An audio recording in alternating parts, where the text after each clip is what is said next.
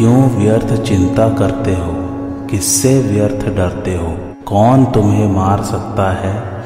आत्मा न पैदा होती है, न मरती है। जो हुआ, वह अच्छा ही हुआ। जो हो रहा है, वह अच्छा ही हो रहा है। जो होगा, वह भी अच्छा ही होगा। तुम भूत का पश्चाताप न करो, भविष्य की चिंता न करो। वर्तमान चल रहा है, वर्तमान में रहकर जीवन जीना ही सार्थक है। तुम्हारा क्या गया जो तुम रोते हो? तुम क्या लेकर आए थे जिसके खो जाने का तुम पश्चाताप करते हो? तुमने क्या पैदा किया था जिसका नाश हो गया? तुम कुछ भी लेकर नहीं आए। जो कुछ भी लिया, यहीं से लिया। जो कुछ दिया, यहीं पर दिया। खाली हाथ आए, खाली हाथ ही चले। जय श्री कृष्ण, मेरे सभी प्यारे कथा श्रोताओं को मेरा नाम है नमित अग्रवाल और स्वागत है आपका मेरे चैनल कथावाचक में। पिछली कथा में हम लोगों ने भोगों के बारे में बात की थी और उनका त्याग करने में ही सुख है, उसके बारे में बात की थी। आइए आज की कथा आरंभ करते हैं। भोग बुद्धि किस तरह हर ली जाती है, इसको दृष्टांत रूप से समझाते हैं कि जल में चलती हुई नौका को वायु जैसे हर लेती है, ऐसे ही मन बुद्धि को हर लेता है। जैसे कोई मनुष्य नौका के द्वारा नदी या समुद्र को पार करते हुए अपने गंतव्य स्थान को जा रहा है, यदि उस समय नौका के विपरीत वायु चलती है तो वह वायु उस नौका को गंतव्य स्थान से विपरीत ले जाती है। ऐसे ही साधक व्यवसायत्मिका बुद्धि रूप नौका पर आरूढ़ होकर संसार सागर को पार करता हुआ परमात्मा की तरफ़ चलता है तो एक इंद्रिय जिस मन को अपना अनुगामी बनाती है, वह अकेला मन ही बुद्धि रूप नौका को हर लेता है। अर्थात उसे संसार की तरफ़ ले जाता है। इससे साधक के विषयों में सुख बुद्धि और उनके उपयोगी पदार्थों में महत्व बुद्धि हो जाती है। वायु नौका को दो तरह से विचलित करती है। नौका को पथभ्रष्ट कर देती है अथवा जल में डुबो देती है। परंतु कोई चतुर नाविक होता है तो वह वायु की क्रिया को अपने अनुकूल बना लेता है, जिससे वायु नौका को अपने मार्ग से अलग नहीं ले जा सकती। प्रत्युत उसको गंतव्य स्थान तक पहुँचाने में सहायता करती है। ऐसे ही इंद्रियों के अनुगामी हुआ मन बुद्धि को दो तरह से विचलित करता है। परमात्म प्राप्ति के निश्चय को दबाकर भोग बुद्धि पैदा कर देता है अथवा निषिद्ध भोगों में लगाकर पतन करा देता है। परंतु जिसका मन और इंद्रिय वश में होती है, उसकी बुद्धि को मन विचलित नहीं करता। प्रत्युत परमात्मा के पास पहुँचाने में सहायता करता है। यहाँ शंका हो सकती है कि इंद्रियों को न लेकर मन को क्यों लिया गया है? अर्थात इंद्रिय को बुद्धि का हरण करने वाली न बताकर मन को बुद्धि का हरण करने वाला क्यों बताया गया है? इसका समाधान है कि इंद्रियों को मन का हरण करने वाली बताया है और इंद्रियों से मन को और मन से बुद्धि को पर बताया है। अर्थात सूक्ष्म या श्रेष्ठ या बलवान बताया है। इससे सिद्ध होता है कि इंद्रिया मन का हरण करती है और मन बुद्धि का हरण करता है। दूसरी बात, बुद्धि को हरने के विषय में मन ही मुख्य है, इंद्रिया नहीं। कारण कि जब तक किसी इंद्रिय के साथ मन नहीं रहता तब तक उस इंद्रिय को अपने विषय का भी ज्ञान नहीं होता। जिसका चित्त आत्मा में ही निरोध हो जाता है, उसको बाहर भीतर कहीं किसी पदार्थ का भान नहीं होता। मैंने देखा था कि एक बाढ़ बनाने वाला कारीगर बाढ़ बनाने में इतना तन्मय हो रहा था कि उसके पास से ही दल बल के साथ राजा की सवारी निकल गई और उसको पता तक न चला। बाढ़ बनाने वाले की कर्णेंद्रिय भी थी और उसका विषय शब्द भी था, पर मन उस तरफ़ न रहने से वह सुनाई नहीं दिया। तात्पर्य है कि मन साथ रहने से ही इंद्रिय को अपने विषय का ज्ञान होता है। जब मन साथ न रहने से इंद्रिय को अपने विषय का भी ज्ञान नहीं होता, फिर वह इंद्रिय बुद्धि को कैसे हर सकती है?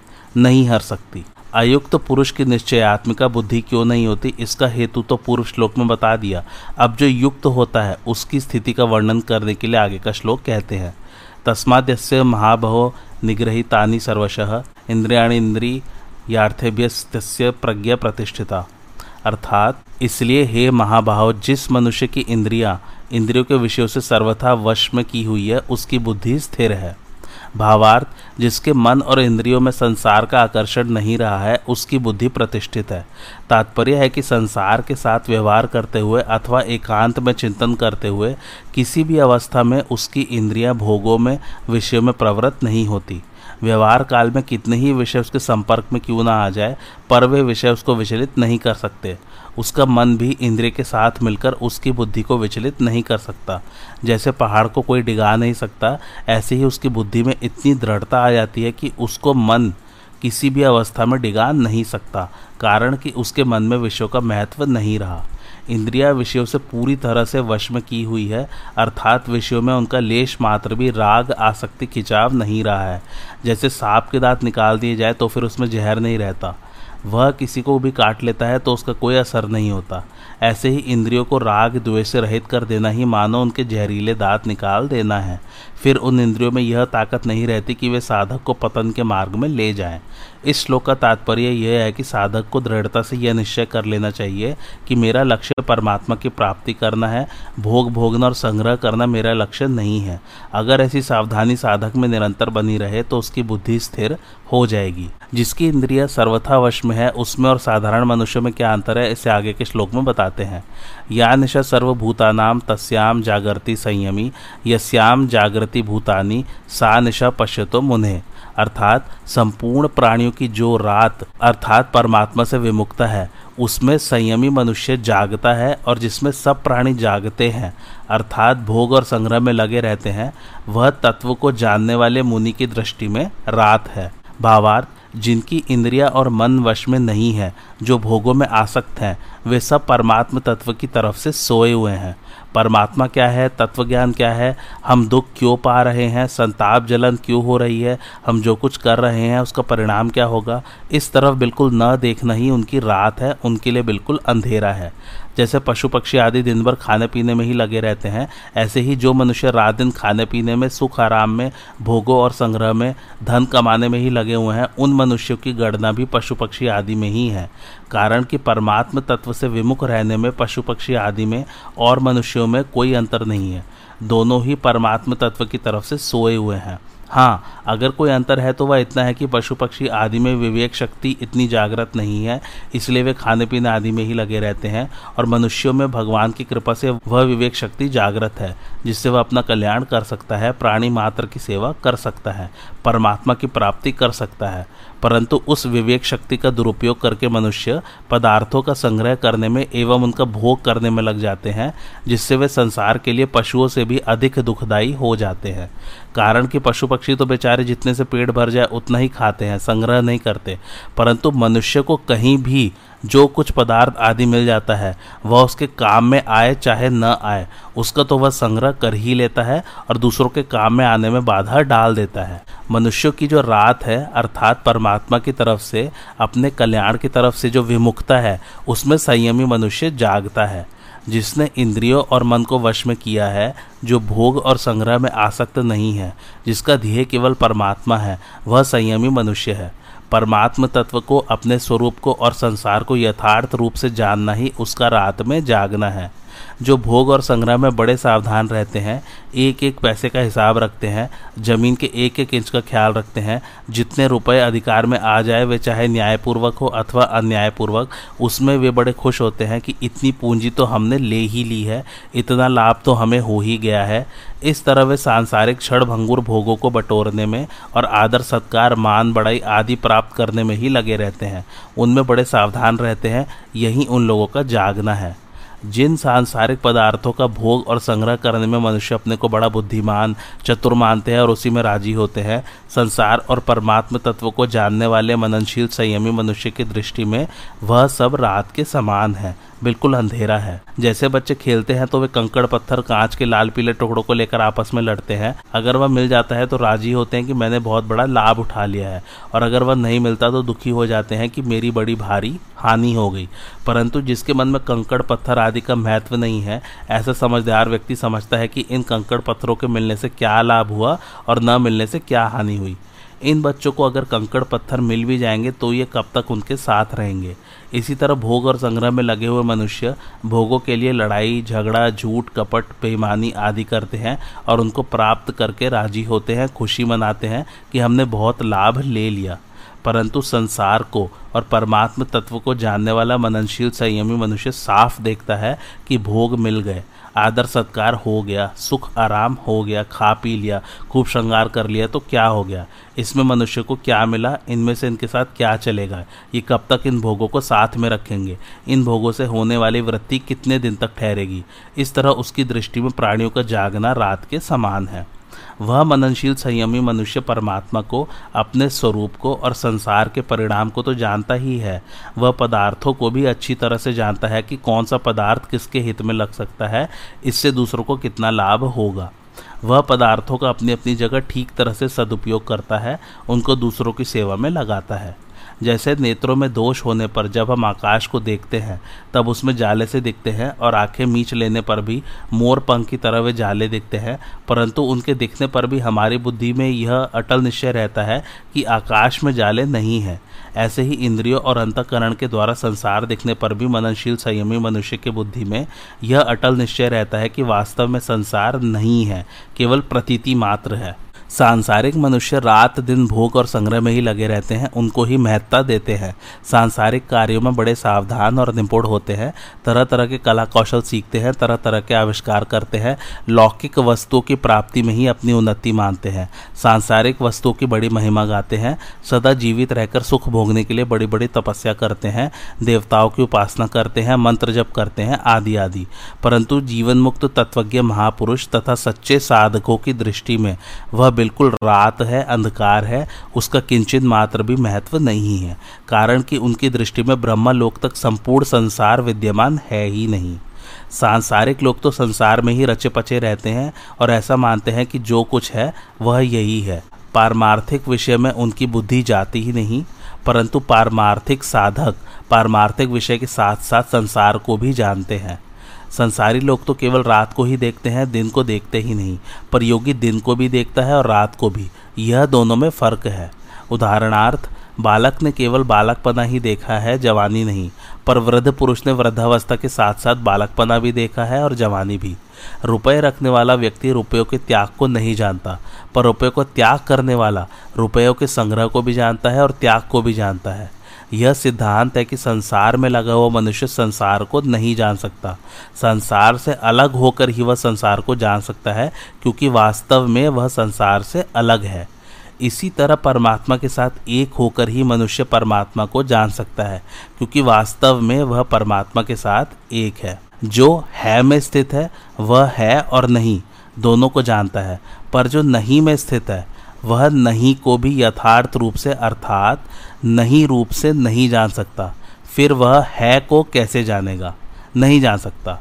उसमें जानने की सामर्थ्य ही नहीं है। है को जानने वाले का तो नहीं को मानने वाले के साथ विरोध नहीं होता, पर नहीं को मानने वाले का, है को जानने वाले के साथ विरोध होता है। मननशील संयमी मनुष्य को संसार रात की तरह दिखता है। इस पर यह प्रश्न उठता है कि क्या वह सांसारिक पदार्थों के संपर्क में आता ही नहीं?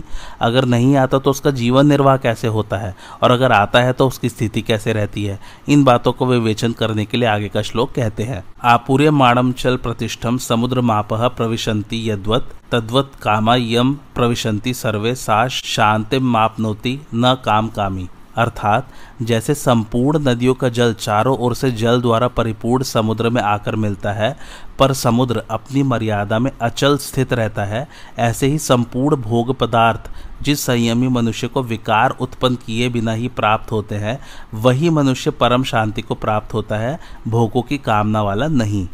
भावार्थ वर्षा काल में नदियों और नदों का जल बहुत बढ़ जाता है कई नदियों में बाढ़ आ जाती है। परंतु जब वह जल चारों ओर से जल द्वारा परिपूर्ण समुद्र में आकर मिलता है, तब समुद्र बढ़ता नहीं, अपनी मर्यादा में ही रहता है। परंतु जब गर्मी के दिनों में नदियों और नदों का जल बहुत कम हो जाता है, तब समुद्र घटता नहीं। तात्पर्य है कि नदी नदों का जल ज़्यादा होने से अथवा कम आने से या न आने से तथा बढ़नावल और सूर्य के द्वारा जल का शोषण होने से समुद्र में कोई फ़र्क नहीं पड़ता, वह बढ़ता घटता नहीं। उसको नदी नदों के जल की अपेक्षा नहीं रहती। वह तो सदा सर्वदा जीव का त्यों ही परिपूर्ण रहता है और अपनी मर्यादा का कभी त्याग नहीं करता। ऐसे ही संसार के संपूर्ण भोग उस परमात्म तत्व को जानने वाले संयमी मनुष्य को प्राप्त होते हैं, उसके सामने आते हैं, पर वे उसके कहे जाने वाले शरीर और अंतकरण में सुख दुख रूप विकार पैदा नहीं कर सकते। अतः वह परम शांति को प्राप्त होता है। उसकी जो शांति है, वह परमात्म तत्व के कारण से है, भोग पदार्थों के कारण से नहीं। यहाँ जो समुद्र और नदियों के जल का दृष्टांत दिया गया है, वह स्थित प्रज्ञ संयमी मनुष्य के विषय में पूरा नहीं घटता। कारण कि समुद्र और नदियों के जल में तो सजातीयता है, अर्थात जो जल समुद्र में भरा हुआ है, उसी जाति का जल नद नदियों से आता है और नद नदियों से जो जल आता है, उसी जाति का जल समुद्र में भरा हुआ है। परंतु स्थित प्रज्ञा और सांसारिक भोग पदार्थों में इतना फ़र्क है कि इसको समझाने के लिए रात दिन आकाश पताल का दृष्टांत भी नहीं बैठ सकता।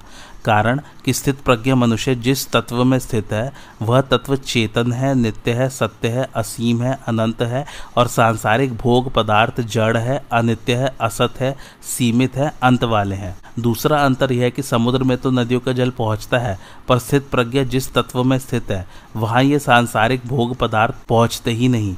प्रत्युत केवल उसके कहे जाने वाले शरीर अंतकरण तक ही पहुँचते हैं। अतः समुद्र का दृष्टांत केवल उसके कहे जाने वाले शरीर और अंतकरण की स्थिति को बताने के लिए ही दिया गया है। उसके वास्तविक स्वरूप को बताने वाला कोई दृष्टांत नहीं है, जिनके मन में भोग पदार्थों की कामना है, जो पदार्थों को ही महत्व देते हैं, जिनकी दृष्टि पदार्थों की तरफ़ ही है, उनको कितने ही सांसारिक भोग पदार्थ मिल जाए तो भी उनकी तृप्ति नहीं हो सकती। उनकी कामना, जलन, संताप नहीं मिट सकते तो फिर उनको शांति कैसे मिल सकती है? कारण कि चेतन स्वरूप की तृप्ति जड़ पदार्थों से हो ही नहीं सकती। अपनी कामना के कारण ही यह संसार जड़ दिखता है, वास्तव में तो यह चिन्मय परमात्मा ही है। अतः जब मनुष्य कामना रहित हो जाता है, तब उससे सभी वस्तुएँ प्रसन्न हो जाती हैं। वस्तुओं के प्रसन्न होने की पहचान यह है कि उस निष्काम महापुरुष के पास आवश्यक वस्तुएँ अपने आप आने लगती हैं। उसके पास आकर सफल होने के लिए वस्तुएँ लालायित रहती हैं, परंतु कामना न रहने के कारण वस्तुओं के प्राप्त होने पर अथवा न होने पर भी उसके भीतर कोई विकार, हर्ष आदि उत्पन्न नहीं होता। उसकी दृष्टि में वस्तुओं का कोई मूल्य है ही नहीं। इसके विपरीत कामना वाले मनुष्य को वस्तुएँ प्राप्त हो अथवा न हो, उसके भीतर सदा अशांति बनी रहती है। अब आगे के श्लोक में स्थित प्रज्ञ कैसे चलता है, इस प्रश्न के उत्तर का उपसंहार करते हैं। विहाय कामान्य सर्वान पुमांश्चरति निस्प्रह निर्ममो, निरंकार, स शांतिम अधिगछति अर्थात जो मनुष्य संपूर्ण कामनाओं का त्याग करके स्प्रहा रहित, ममता रहित और अहमता रहित होकर आचरण करता है, वह शांति को प्राप्त होता है। भावार्थ, अप्राप्त वस्तु की इच्छा का नाम कामना है। स्थित प्रज्ञ महापुरुष संपूर्ण कामनाओं का त्याग कर देता है।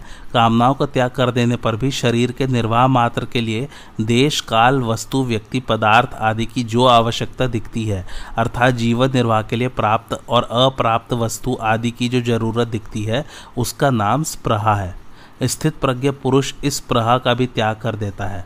कारण कि जिसके लिए शरीर मिला था और वह जिसकी आवश्यकता थी, उस तत्व की प्राप्ति हो गई। वह आवश्यकता पूरी हो गई।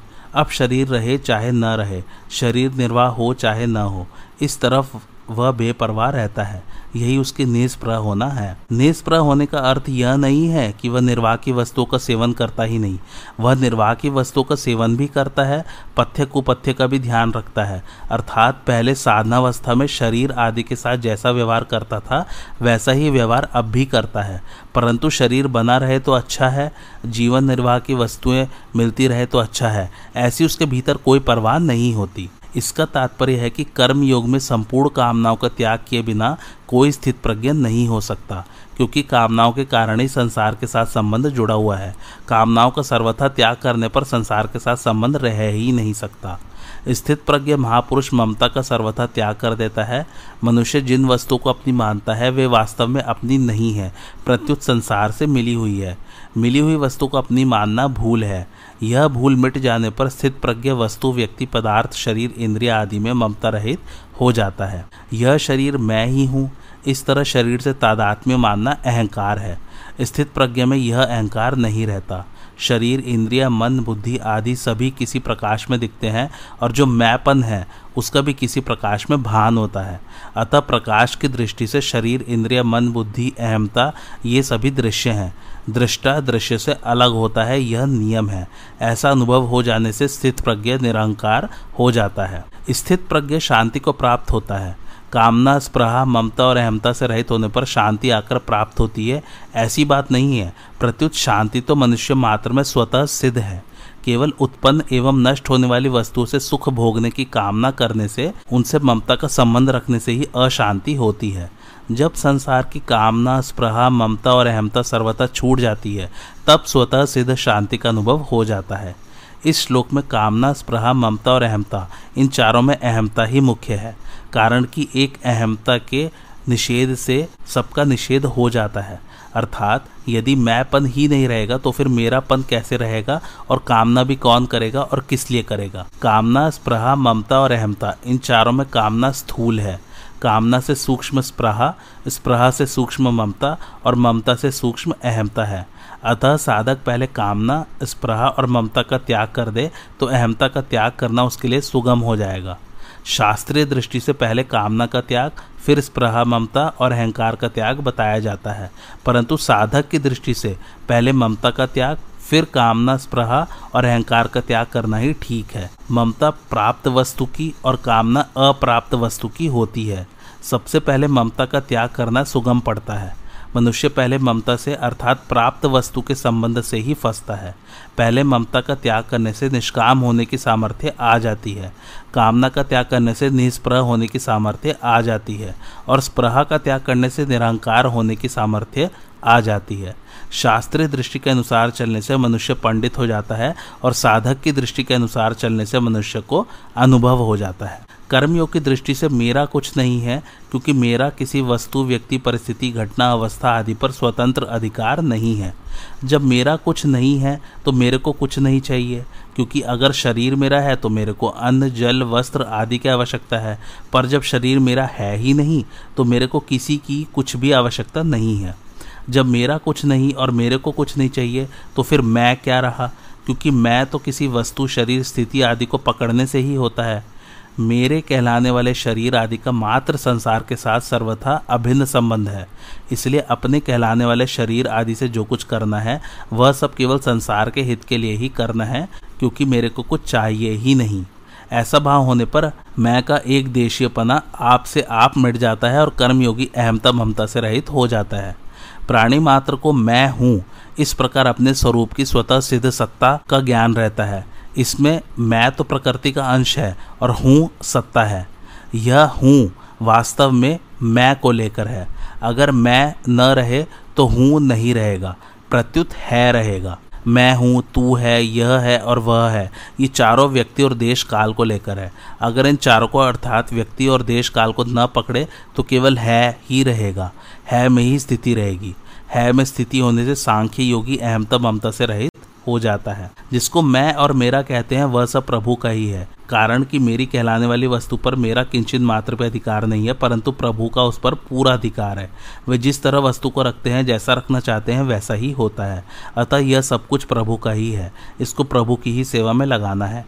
मेरे पास जो शरीर, इंद्रिय, मन, बुद्धि है, यह भी उन्हीं की है और मैं भी उन्हीं का हूँ। ऐसा भाव होने पर भक्ति योगी अहमता ममता से रहित हो जाता है। चिन्मयता में स्थिति होने से अमृत की प्राप्ति होती है और जड़ता के त्याग से शांति की प्राप्ति होती है। अहमता अपने स्वरूप में मानी हुई है, वास्तव में है नहीं। अगर यह वास्तव में होती तो हम कभी निरंकार नहीं हो सकते थे और भगवान भी निरंकार होने की बात नहीं कहते। परंतु भगवान निरंकार कहते हैं, अतः हम अहंकार रहित हो सकते हैं। हमारा अनुभव भी है कि वास्तव में स्वरूप अहंकार रहित है। सुषुप्ति के समय अहम के अभाव का और स्वयं अपनी सत्ता के भाव का अनुभव सबको होता है, जिसका स्पष्ट बोध जागने पर होता है। सुषुप्ति में अहम अविद्या में लीन हो जाता है पर स्वयं रहता है। इसलिए सुषुप्ति से जगने पर उसकी स्मृति से हम कहते हैं कि मैं ऐसे सुख से सोया कि मेरे को कुछ पता नहीं था। इस स्मृति से सिद्ध होता है कि सुख का अनुभव करने वाला और कुछ पता नहीं था, यह कहने वाला तो था ही। नहीं तो सुख का अनुभव किसको हुआ और कुछ पता नहीं था यह बात किसने जानी। अतः कुछ पता नहीं था, यह अहम का अभाव है और इसका ज्ञान जिसको है, वह अहम रहित स्वरूप है। एक स्त्री की नथ कुएँ में गिर गई।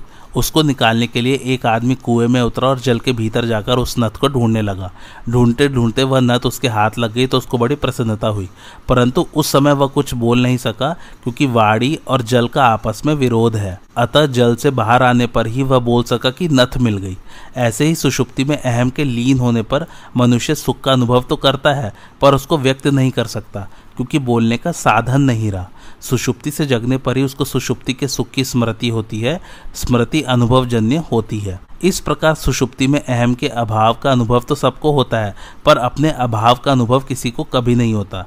अहंकार हमारे बिना नहीं रह सकता, पर हम अहंकार के बिना रह सकते हैं और रहते ही हैं। हमारा स्वरूप चिन्मय सत्ता मात्र है। इस नित्य सत्ता को किसी की अपेक्षा नहीं है, पर सत्ता की अपेक्षा सबको है। अगर हम अहम से अलग न होते, अहंकार रूप ही होते तो सुषुप्ति में अहंकार के लीन होने पर हम भी नहीं रहते। अतः अहंकार के बिना भी हमारा होनापन सिद्ध होता है। जागृत और स्वप्न में अहम प्रकट रहता है और सुषुप्ति में अहम लीन हो जाता है, पर हम स्वयं निरंतर रहते हैं। जो प्रकट और लीन नहीं होता, वही हमारा स्वरूप है। कामना का त्याग होने पर भी शरीर निर्वाह मात्र के लिए कुछ न कुछ वस्तु, व्यक्ति, पदार्थ आदि की आवश्यकता रह जाती है, जिसको स्प्रहा कहते हैं। स्थित प्रज्ञ महापुरुष में शरीर निर्वाह मात्र की आवश्यकता का तो कहना ही क्या? शरीर की भी आवश्यकता नहीं रहती। कारण कि शरीर की आवश्यकता ही मनुष्य को पराधीन बनाती है। आवश्यकता तभी पैदा होती है जब मनुष्य उस वस्तु को स्वीकार कर लेता है जो अपनी नहीं है। कर्मयोगी किसी भी वस्तु को अपनी और अपने लिए नहीं मानता, प्रत्युत संसार की और संसार के लिए ही मानता है। इसलिए उसको किसी भी वस्तु की आवश्यकता नहीं रहती। कामना और स्प्रहा, दोनों का त्याग करने का तात्पर्य है कि वस्तु की कामना भी न हो और निर्वाह मात्र की कामना, अर्थात शरीर की आवश्यकता भी न हो। कारण कि निर्वाह मात्र की कामना भी सुख भोग ही है। इतना ही नहीं, शांति, मुक्ति, तत्वज्ञान आदि को प्राप्त करने की इच्छा भी कामना है। अतः निष्काम भाव में मुक्ति तक की भी कामना नहीं होनी चाहिए। इस श्लोक में अपरा प्रकृति का निषेध है। जीव ने अहंकार के कारण अपरा प्रकृति को धारण किया है। अतः निरंकार होने पर अपरा प्रकृति का निषेध अर्थात संबंध विच्छेद हो जाता है और जीव, जन्म, मरण, रूप, बंधन से मुक्त हो जाता है। सबका त्याग होने पर भी अहंकार शेष रह जाता है, पर अहंकार का त्याग होने पर सबका त्याग हो जाता है। कामना, स्प्रहा, ममता और अहमता से रहित होने पर उसकी क्या स्थिति होती है, इसका वर्णन आगे के श्लोक में करते हुए इस विषय का उपसंहार करते हैं। ऐसा ब्राह्मी स्थिति है, पार्थ नैनाम प्राप्य विमुनाति, स्थित्व श्यामंत कालेपी, ब्रह्म निर्वाण मृक्षति अर्थात, हे प्रथानंदन, यह ब्राह्मी स्थिति है। इसको प्राप्त होकर कभी कोई मोहित नहीं होता। इस स्थिति में यदि अंत काल में भी स्थित हो जाए तो निर्वाण अर्थात शांत ब्रह्मा की प्राप्ति हो जाती है। भावार्थ यह ब्राह्मी स्थिति है, अर्थात ब्रह्मा को प्राप्त हुए मनुष्य की स्थिति है। अहंकार रहित होने से जब व्यक्तित्व मिट जाता है, तब उसकी स्थिति स्वयं ही ब्रह्म में होती है। कारण कि संसार के साथ संबंध रखने से ही व्यक्तित्व था। उस संबंध को सर्वथा छोड़ देने से योगी की अपनी कोई व्यक्तिगत स्थिति नहीं रहती। भगवान के मुख से तेरी बुद्धि जब मोह कलिल और श्रुति विप्रतिपत्ति से तर जाएगी, तब तो योग को प्राप्त हो जाएगा। ऐसा सुनकर अर्जुन के मन में यह जिज्ञासा हुई कि वह स्थिति क्या होगी। इस पर अर्जुन ने स्थित प्रज्ञा के विषय में चार प्रश्न किए। उन चारों प्रश्नों का उत्तर देकर भगवान ने यहाँ वह स्थिति बताई कि वह ब्राह्मी स्थिति है। तात्पर्य है कि वह व्यक्तिगत स्थिति नहीं है, अर्थात उसमें व्यक्तित्व नहीं रहता। वह नित्य योग की प्राप्ति है। उसमें एक ही तत्व रहता है। जब तक शरीर में अहंकार रहता है, तभी तक मोहित होने की संभावना रहती है। परंतु जब अहंकार का सर्वथा अभाव होकर ब्रह्म में अपनी स्थिति का अनुभव हो जाता है, तब व्यक्तित्व टूटने के कारण फिर कभी मोहित होने की संभावना नहीं रहती। सत और असत को ठीक तरह से न जानना ही मोह है। तात्पर्य है कि स्वयं सत होते हुए भी असत के साथ अपनी एकता मानते रहना ही मोह है। जब साधक असत को ठीक तरह से जान लेता है, तब असत से उसका संबंध विच्छेद हो जाता है और सत में अपनी वास्तविक स्थिति का अनुभव हो जाता है। असत को जानने से असत की निवृत्ति हो जाती है, क्योंकि असत की स्वतंत्र सत्ता है ही नहीं। सत से ही असत को सत्ता मिलती है। अगर असत को जानने से असत की निवृत्ति न हो तो वास्तव में असत को जाना ही नहीं है। प्रत्युत सीखा है। सीखे हुए ज्ञान से असत की निवृत्ति नहीं होती, क्योंकि मन में असत की सत्ता रहती है। इस स्थिति का अनुभव होने पर फिर कभी मोह नहीं होता। यह मनुष्य शरीर केवल परमात्मा प्राप्ति के लिए ही मिला है। इसलिए भगवान यह मौका देते हैं कि साधारण से साधारण और पापी से प्यापी व्यक्ति ही क्यों ना हो, अगर वह अंत काल में भी अपनी स्थिति परमात्मा में कर ले, अर्थात जड़ता से अपना संबंध विच्छेद कर ले तो उसे भी निर्वाण ब्रह्म की प्राप्ति हो जाएगी, वह जन्म मरण से मुक्त हो जाएगा। ऐसी ही बात भगवान ने कही है कि अधिभूत, अधिदेव और अधियज्ञ एक भगवान ही है। ऐसा प्रयाण काल में भी मेरे को जो जान लेते हैं, वे मेरे को यथार्थ रूप से जान लेते हैं, अर्थात मेरे को प्राप्त हो जाते हैं। अंत काल में मेरा स्मरण करता हुआ कोई प्राण छोड़ता है, वह मेरे को ही प्राप्त होता है इसमें संदेह नहीं है। दूसरी बात उपर्युक्त पदों से भगवान उस ब्राह्मी स्थिति की महिमा का वर्णन करते हैं कि इसमें यदि अंतकाल में भी कोई स्थित हो जाए तो वह शांत ब्रह्म को प्राप्त हो जाता है। जैसे समबुद्धि के विषय में भगवान ने कहा था कि इसका थोड़ा सा भी अनुष्ठान महान भय से रक्षा कर लेता है। ऐसे ही यहाँ कहते हैं कि अंत काल में भी ब्राह्मी स्थिति हो जाए, जड़ता से संबंध विच्छेद हो जाए तो निर्वाण ब्रह्म की प्राप्ति हो जाती है। इस स्थिति का अनुभव होने में जड़ता का राग ही बाधक है। यह राग अंत काल में भी कोई छोड़ देता है तो उसको अपनी स्वतः सिद्ध वास्तविक स्थिति का अनुभव हो जाता है। यहाँ यह शंका हो सकती है कि जो अनुभव उम्र भर में नहीं हुआ, वह अंत काल में कैसे होगा? अर्थात स्वस्थ अवस्था में तो साधक की बुद्धि स्वस्थ होगी, विचार शक्ति होगी, सावधानी होगी तो वह ब्राह्मी स्थिति का अनुभव कर लेगा। परंतु अंतकाल में प्राण छूटते समय बुद्धि विकल हो जाती है, सावधानी नहीं रहती। ऐसी अवस्था में ब्राह्मी स्थिति का अनुभव कैसे होगा? इसका समाधान यह है कि मृत्यु के समय में जब प्राण छूटते हैं, तब शरीर आदि से स्वतः ही संबंध विच्छेद होता है। यदि उस समय उस स्वतः सिद्ध तत्व की तरफ़ लक्ष्य हो जाए तो उसका अनुभव सुगमता से हो जाता है। कारण कि निर्विकल्प अवस्था की प्राप्ति में तो बुद्धि, विवेक आदि की आवश्यकता है, पर अवस्था तीत तत्व की प्राप्ति में केवल लक्ष्य की आवश्यकता है। निर्विकल्प अवस्था की प्राप्ति में ही अभ्यास, विचार, निधिध्यासन आदि काम करते हैं, पर निर्विकल्प बोध अर्थात अवस्थातीत ब्राह्मी स्थिति की प्राप्ति में बुद्धि काम नहीं करती, उसमें बुद्धि छूट जाती है। कारण की निर्विकल्प बोध करण निरपेक्ष है, अर्थात उसमें करण की किंचित मात्र भी अपेक्षा नहीं है। उसकी प्राप्ति में करण से संबंध विच्छेद ही कारण है। वह लक्ष्य चाहे पहले के अभ्यास से हो जाए, चाहे किसी शुभ संस्कार से हो जाए, चाहे भगवान या संत की अहेतु की कृपा से हो जाए, लक्ष्य होने पर उसकी प्राप्ति स्वतः सिद्ध है। अंतकाल से पहले अर्थात जीवित अवस्था में यह स्थिति प्राप्त कर ले तो वह जीवन मुक्त हो जाता है। परंतु अगर अंतकाल में भी यह स्थिति हो जाए, अर्थात निर्मम, निरहंकार हो जाए तो वह भी मुक्त हो जाता है। इसका तात्पर्य यह है कि यह स्थिति तत्काल हो जाती है। स्थिति के लिए अभ्यास करने, ध्यान करने, समाधि लगाने की किंचित मात्र भी आवश्यकता नहीं है। जैसे सांख्य योगी को निर्वाण ब्रह्मा की प्राप्ति होती है, ऐसे ही कर्म योगी को भी निर्वाण ब्रह्म की प्राप्ति होती है। सांख्य योगी द्वारा जो स्थान प्राप्त किया जाता है, वही स्थान कर्मयोगी द्वारा भी प्राप्त किया जाता है। जड़ और चेतन, ये दो पदार्थ हैं। प्राणी मात्र का स्वरूप चेतन है, पर उसने जड़ का संग किया हुआ है। जड़ की तरफ़ आकर्षण होना ही, पतन की तरफ़ जाना है और चिन्मय तत्व की तरफ़ आकर्षण होना, उत्थान की तरफ़ जाना है, अपना कल्याण करना है। जड़ की तरफ़ जाने में मोह की मुख्यता होती है और परमात्म तत्व की तरफ़ जाने में विवेक की मुख्यता होती है। समझने की दृष्टि से मोह और विवेक के दो दो विभाग कर सकते हैं। पहला, अहमता ममता युक्त मोह एवं कामना युक्त मोह। दूसरा, सत, असत का विवेक एवं कर्तव्य, अकर्तव्य का विवेक। प्राप्त वस्तु, शरीर आदि में अहमता ममता करना, यह अहमता ममता युक्त मोह है और अप्राप्त वस्तु, घटना, परिस्थिति आदि की कामना करना, यह कामना युक्त मोह है। आत्मा अलग है और शरीर अलग है।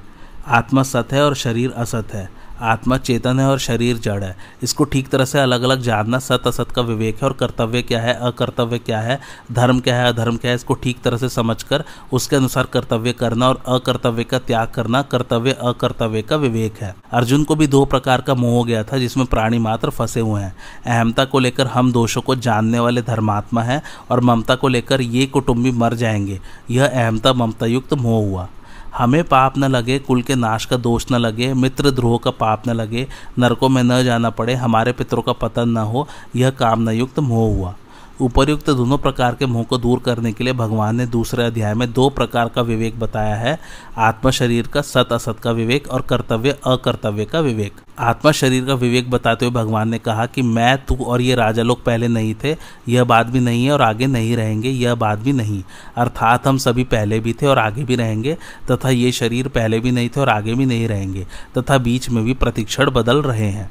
जैसे शरीर में कुमार युवा और वृद्धावस्था ये अवस्थाएँ बदलती हैं, और जैसे मनुष्य पुराने वस्त्र को छोड़कर नए वस्त्र धारण करता है, ऐसे ही जीव पहले शरीर को छोड़कर दूसरा शरीर धारण करता है, यह तो अकाट्य नियम है। इसमें चिंता की शोक की बात ही क्या है? कर्तव्य, अकर्तव्य का विवेक बताते हुए भगवान ने कहा है कि छत्र के लिए युद्ध से बढ़कर कोई धर्म नहीं है। अनायास प्राप्त हुआ युद्ध, स्वर्ग प्राप्ति का खुला दरवाज़ा है। तू युद्ध रूप स्वधर्म का पालन नहीं करेगा तो तुझे पाप लगेगा। यदि तू जय पराजय, लाभ, हानि और सुख दुख को समान करके युद्ध करेगा तो तुझे पाप नहीं लगेगा। तेरा तो कर्तव्य कर्म करने में ही अधिकार है, फल में कभी नहीं। तू कर्म फल का हेतु भी मत बन और कर्म न करने में भी तेरी आसक्ति न हो। इसलिए तो कर्मों की सिद्धि, असिद्धि में सम होकर और समता में स्थित होकर कर्मों को कर। क्योंकि समता ही योग है। जो मनुष्य समबुद्धि से युक्त होकर कर्म करता है, वह जीवित अवस्था में ही पुण्य पाप से रहित हो जाता है। जब तेरी बुद्धि मोह रूपी दलदल को और श्रुति विप्रतिपत्ति को पार कर जाएगी, तब तो योग को प्राप्त हो जाएगा। निर्मम और निरंकार होने से साधक का असत विभाग से संबंध विच्छेद हो जाता है और सत विभाग में, अर्थात ब्रह्म में अपनी स्वतः स्वाभाविक स्थिति का अनुभव हो जाता है, जिसको ब्राह्मी स्थिति कहते हैं। इस ब्राह्मी स्थिति को प्राप्त होने पर शरीर का कोई मालिक नहीं रहता। अर्थात शरीर को मैं, मेरा कहने वाला कोई नहीं रहता, व्यक्तित्व मिट जाता है। तात्पर्य यही हुआ कि हमारी स्थिति अहंकार के आश्रित नहीं है। अहंकार के मिटने पर भी हमारी स्थिति रहती है, जो ब्राह्मी स्थिति कहलाती है। एक बार इस ब्राह्मी स्थिति का अनुभव होने पर फिर कभी मोह नहीं होता। अगर अंत काल में भी मनुष्य निर्मम, निरहंकार होकर ब्राह्मी स्थिति का अनुभव कर ले तो उसको तत्काल निर्वाण ब्रह्म की प्राप्ति हो जाती है। निर्मम निरंकार होने से ब्रह्म की प्राप्ति तत्व ज्ञान हो जाता है, फिर मनुष्य ममता रहित, कामना रहित और कर्तत्व रहित हो जाता है, कारण कि जीव ने अहम के कारण ही जगत को धारण किया है। यदि वह अहम का त्याग कर दे तो फिर जगत नहीं रहेगा। ब्रह्म की प्राप्ति होने पर अगर भक्ति के संस्कार हो तो समग्र परमात्मा की प्राप्ति स्वतः हो जाती है, क्योंकि समग्र परमात्मा ब्रह्म की प्रतिष्ठा है। मेरा कुछ नहीं है, इसको स्वीकार करने से मनुष्य निर्मम हो जाता है। मेरे को कुछ नहीं चाहिए, इसको स्वीकार करने से मनुष्य निष्काम हो जाता है। मेरे को अपने लिए कुछ नहीं करना है, इसको स्वीकार करने से मनुष्य निरंकार हो जाता है। ओम तत्सदिति श्रीमद भगवद गीता, सुपनिषत्सु ब्रह्म विद्यायाम, योग शास्त्र श्री कृष्ण अर्जुन संवादे, सांख्य योगो नाम, द्वितीय ध्याय इस प्रकार ओम तत्सत इन भगवान नामों के उच्चारण पूर्वक ब्रह्म विद्या और योग शास्त्र में श्रीमद भगवद गीता निषद रूप श्री कृष्ण अर्जुन संवाद में सांख्य योग नामक दूसरा अध्याय पूर्ण हुआ। कर्मयोग सांख्य योग, भक्ति योग आदि सभी साधनों में विवेक की बड़े आवश्यकता है। सांख्य योग में इस विवेक की मुख्यता है और सांख्य योग से ही भगवान ने अपना उपदेश आरंभ किया है। अतः इस अध्याय का नाम सांख्य योग रखा गया है। अब आइए तीसरा अध्याय आरंभ करते हैं। श्रीमद् भगवद गीता का उपदेश मनुष्य मात्र के अनुभव पर आधारित है। इसका दिव्य उपदेश आरंभ करने पर सबसे पहले भगवान यह स्पष्ट करते हैं कि शरीर और आत्मा एक दूसरे से सर्वथा भिन्न है। शरीर अनित्य, असत एक देशी और नाशवान है, तथा आत्मा नित्य, सत, सर्वव्यापी और अविनाशी है। अतः नाशवान वस्तु का विनाश देखकर दुखी नहीं होना और अविनाशी वस्तु की अविनाशिता देखकर उसे बनाए रखने की इच्छा नहीं करना विवेक कहा जाता है। कर्मयोग ज्ञान योग और भक्ति योग तीनों ही योग मार्गों में विवेक की बड़ी आवश्यकता है। मैं शरीर से सर्वथा भिन्न हूँ, ऐसा विवेक होने पर ही मुक्ति की अभिलाषा जागृत होती है। मुक्ति की बात तो दूर रही, स्वर्ग आदि की प्राप्ति कामना भी अपने को शरीर से अलग मानने पर ही उत्पन्न होती है। इसलिए भगवान ने अपने उपदेश का आरंभ करते ही सबसे पहले विवेक का ही वर्णन किया है। मात्र मनुष्य परमात्मा प्राप्ति के अधिकारी हैं, क्योंकि मनुष्य शरीर परमात्मा प्राप्ति के लिए ही मिला है। अतः उपयुक्त विवेक को महत्व देकर मात्र मनुष्य परमात्मा प्राप्ति कर सकते हैं। इस प्रकरण में भगवान ने बुद्धि शब्द का प्रयोग भी नहीं किया है। वास्तव में नित्य और अनित्य, सत और असत, अविनाशी और विनाशी, आत्मा और शरीर को अलग अलग समझाने के लिए ही विवेक की ही आवश्यकता है, बुद्धि की नहीं। विवेक बुद्धि से परे है। जैसे प्रकृति और पुरुष अनादि है। ऐसे ही उनकी भिन्नता को प्रकट करने वाला विवेक भी अनादि है। यही विवेक बुद्धि में प्रकट होता है। यह भगवत प्रदत्त विवेक मात्र प्राणियों को नित्य प्राप्त है। पशु पक्षी भी खाद्य, अखाद्य पदार्थों की भिन्नता को जानते हैं। लता वृक्ष में भी सर्दी, गर्मी, अनुकूलता, प्रतिकूलता की भिन्नता का ज्ञान रहता है। बुद्धि प्रधान होने के कारण मनुष्य को यह विवेक विशेष रूप से प्राप्त है। पशु पक्षी आदि में तो जीवन निर्वाह मात्र के लिए जड़ पदार्थों का विवेक रहता है, पर मनुष्य अपने विवेक से सदा के लिए जन्म, मरण रूप बंधन से मुक्त होकर शाश्वत शांति प्राप्त कर सकता है। यही मनुष्य के विवेक की विशेषता है। विवेक जागृत होने पर अर्थात शरीर और आत्मा की भिन्नता का अनुभव होने पर अपने कहलाने वाले शरीर, इंद्रिय, मन, बुद्धि से संसार का सर्वथा संबंध विच्छेद हो जाता है, जो कि वास्तव में है और बुद्धि शुद्ध तथा सम हो जाती है, अर्थात बुद्धि का विषम भाव मिट जाता है। कर्म योग में बुद्धि के एक निश्चय की प्रधानता है। सांख्य योग में विवेक की भक्ति योग में श्रद्धा विश्वास की एवं कर्म योग में निश्चयात्मिका बुद्धि की प्रधानता रहती है। कर्म योग में विवेक तथा श्रद्धा विश्वास न होते हों, ऐसा नहीं है, पर मुख्यतः एक निश्चयात्मिका बुद्धि की रहती है। ऐसे ही सांख्य योग एवं भक्ति योग में भी एक निश्चयात्मिका बुद्धि रहती है। मनुष्य का जब अपने कल्याण अथवा परमात्मा प्राप्ति की ही एक निश्चय हो जाता है, तब उसे अनुकूलता और प्रतिकूलता बाधा नहीं पहुंचाती, और इस प्रकार बिना कुछ किए उसकी बुद्धि स्वतः सम होने लगती है। बुद्धि को सम करने के लिए तभी तक कहा जाता है, जब तक बुद्धि में संसार का महत्व, आकर्षण, खिंचाव रहता है। एक निश्चयात्म का बुद्धि हो जाने पर संसार का महत्व, आकर्षण, खिंचाव स्वतः मिटने लग जाता है। ऐसी निश्चयात्म का बुद्धि होने में भोग और संग्रह की आसक्ति को महान बाधक बताया गया है। आज की कथा यही समाप्त होती। कैसी लगे आप लोग को मेरी कथा, मुझे कमेंट करके ज़रूर बताइए। और मेरे चैनल कथावाचक को लाइक, शेयर और सब्सक्राइब ज़रूर कीजिए। थैंक्स फॉर वॉचिंग, धन्यवाद।